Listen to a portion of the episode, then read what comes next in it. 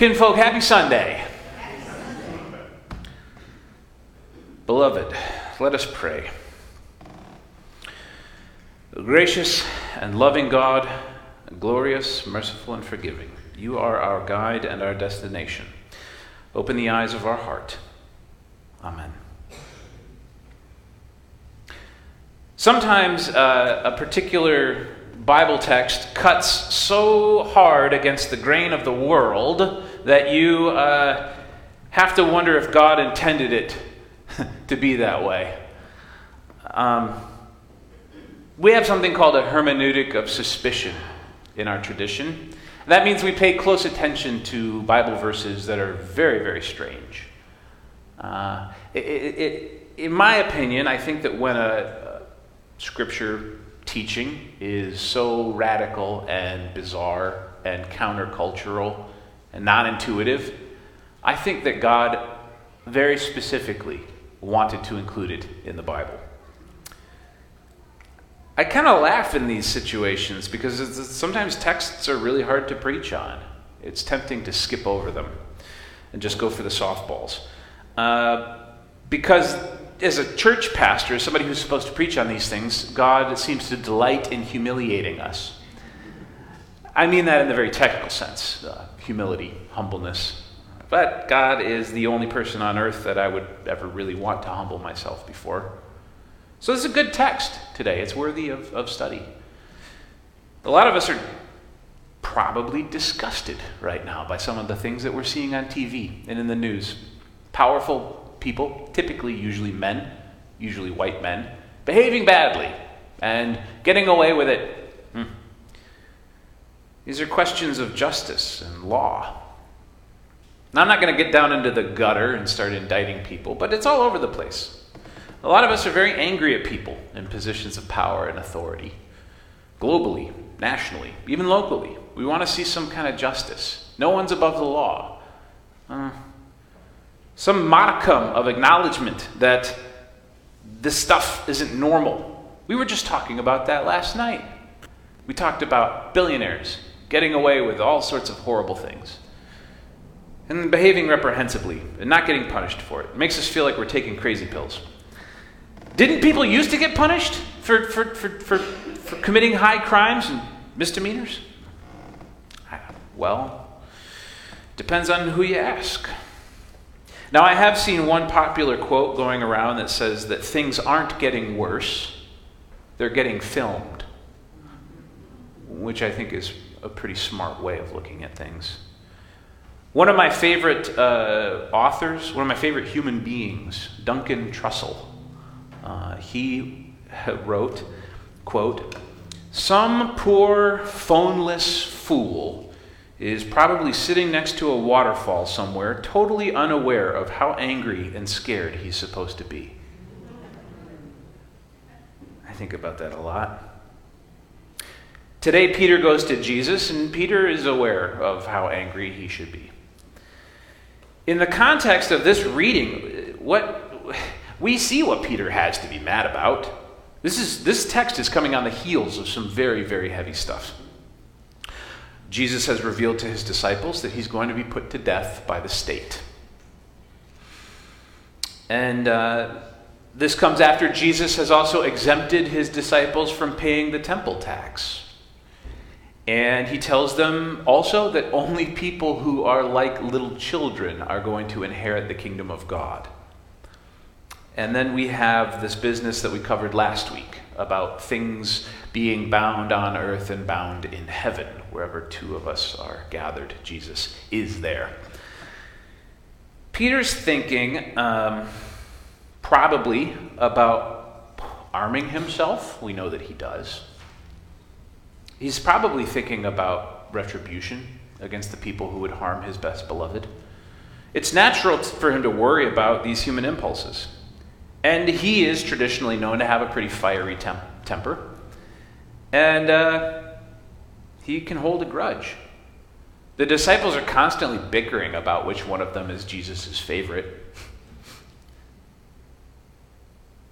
How long, uh, do you know how long you can hold a grudge?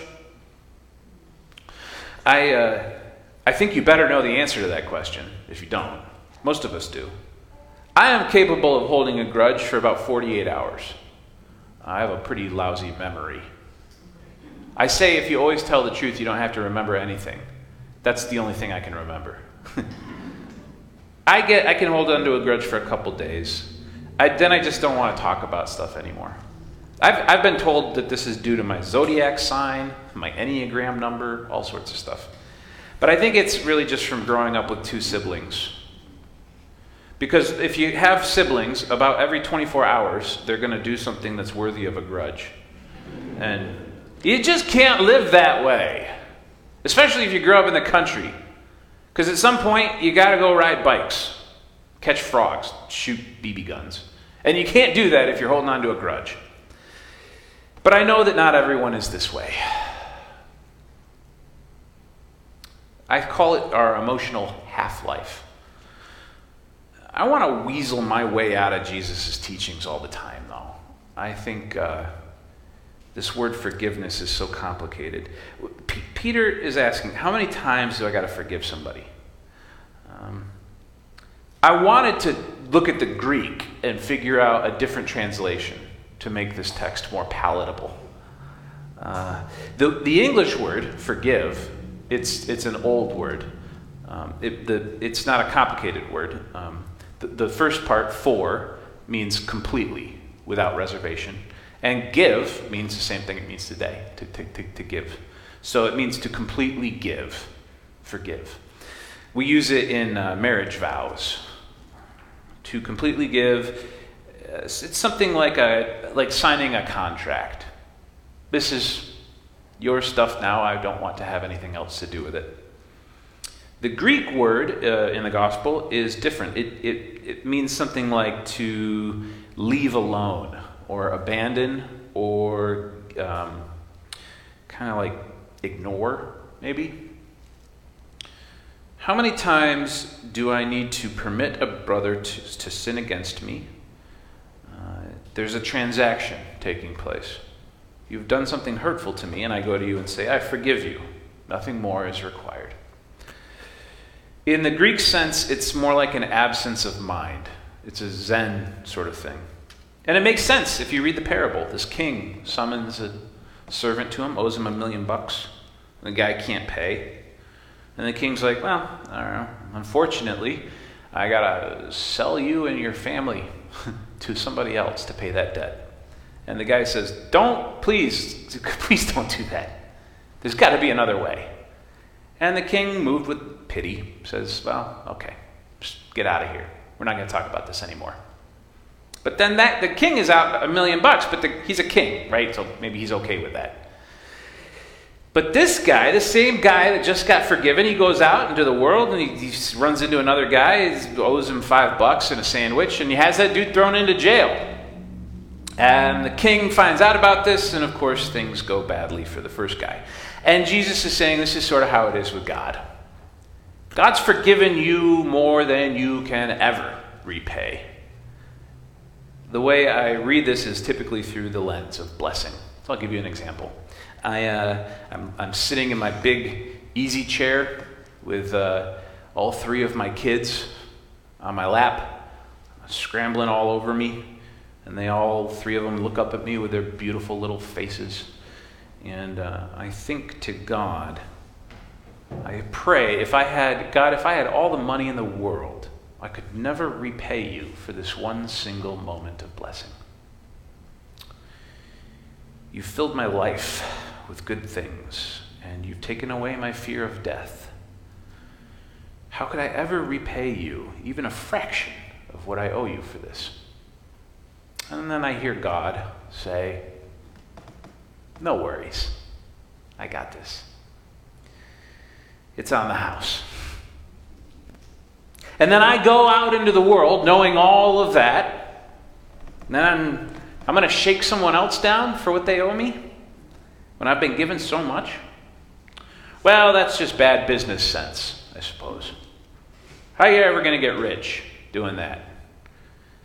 Well, friends, I am richer than you will ever know.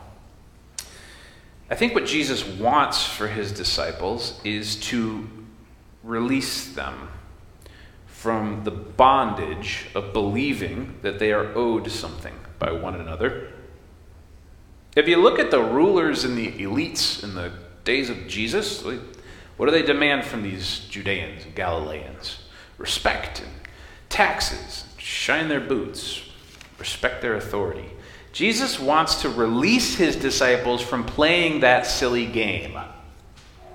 He knows the disciples would love to play that game with each other. But Jesus wants to give them a third way, a way out. And that way is justice. Understanding the difference between what is fair and what is just is a mark of spiritual maturity. Um, once early in my career, I was part of an accountability and healing circle in Tennessee. And it was for a man who, who was a church pastor in a different denomination. And he had created a, a quote unquote ministry program that uh, was attempt that, that existed to try to fix fix gay kids. This was a uh, uh, an awful program. It was a camp. It was called Exodus International. You can look it up. It was in the news 10 years ago. Um, we finally got it shut down. It was horrible. Uh, it was conver- called conversion therapy. It's illegal in some states now. But it's this psychological terrorism.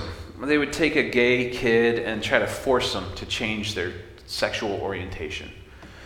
And uh, it's a nightmare. And the man who started the program was finally convinced of the error of his ways. He was brought into a group of clergy to seek forgiveness, I think. His work had, his curriculums that he created had led to the deaths of hundreds of children, to suicide, and homelessness. And he finally came to Jesus and he shut down his program. And at one point, he said to me, I feel like a bus driver who was driving a bus full of kids and got into a terrible accident. And I had to be the one to say to him, This was not an accident. You, all on your own accord, chose to drive that bus off the hillside. And you charged their parents money for the opportunity. And he cried and he asked if I would forgive him. And uh, I'm not the one that needed to forgive him. That wasn't my place.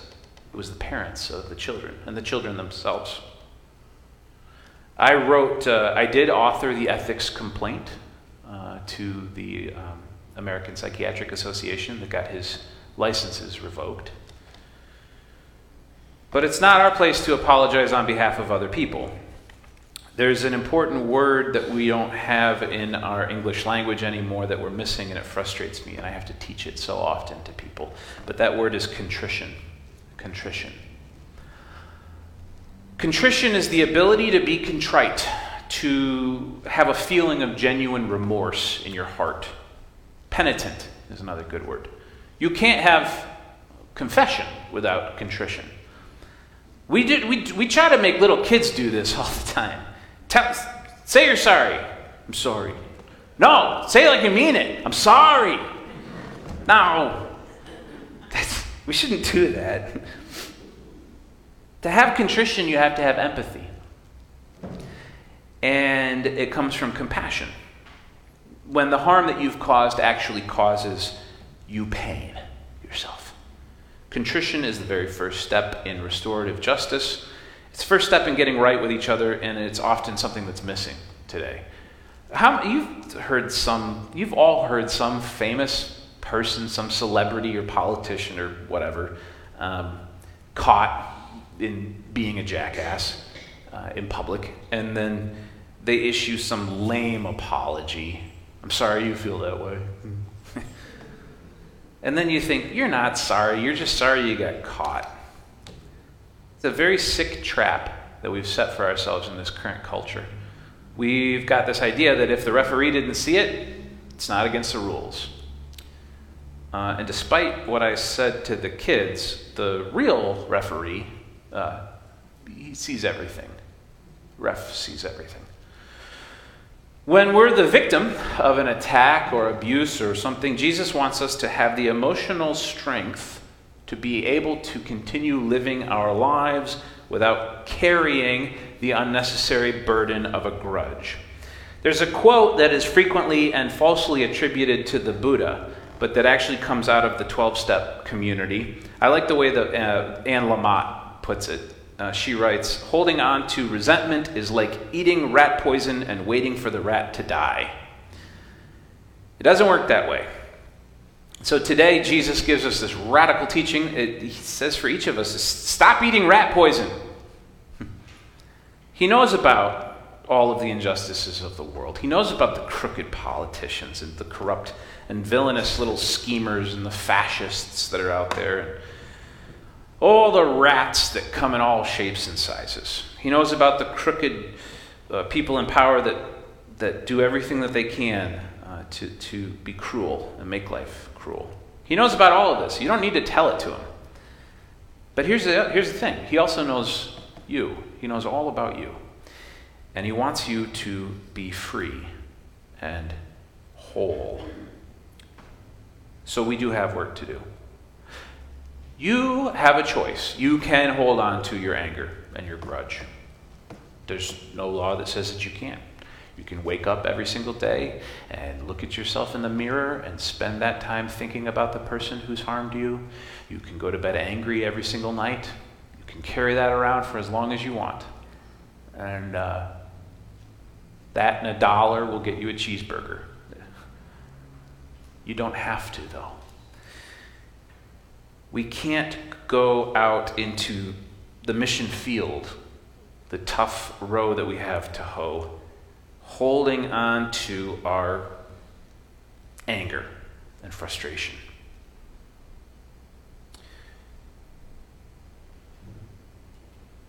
I want uh, always for myself and for my kids the ability to forgive not seven times, but seven times 70 to release myself from grudges, to liberate myself from the anger that I may feel at those who've harmed me, uh, to stop giving space in my brain rent free to all the powers and principalities that would happily destroy me, and to, add, uh, to, to, to, act, to actually do the work of forgiveness, which looks like love and justice. Finding the contrite person who's seeking my forgiveness and when I find contrition in my heart, seeking out the person who I must receive forgiveness from. And above all else, above all else, remembering how much God has given me. Because any mercy that I could offer in this world is but a very pale shadow compared to what God has given me, free of cost or expectation, through Jesus Christ, who is my Savior. Now, that is an economy of love that is going to work for everybody. Well, I don't think it's going to work for everybody, but it'll work for Christians, for the disciples who have something very, very challenging ahead of them, and for all of us. I don't know who hurt you or what you're going through, or I don't know what you're holding on to, but I know that it is a choice and that you can choose to let go of it and I also know that you can do the work of justice through applying all of the wisdom of Jesus Christ in your life. And I think that if we can get to the end of this journey, this little day, with hearts unburdened by anger and grudges, then we will have lived a life for the ages. Start with that which God has given you. Reflect that into the world. Reflect God's light into the world and let go. Let go. Amen. Amen.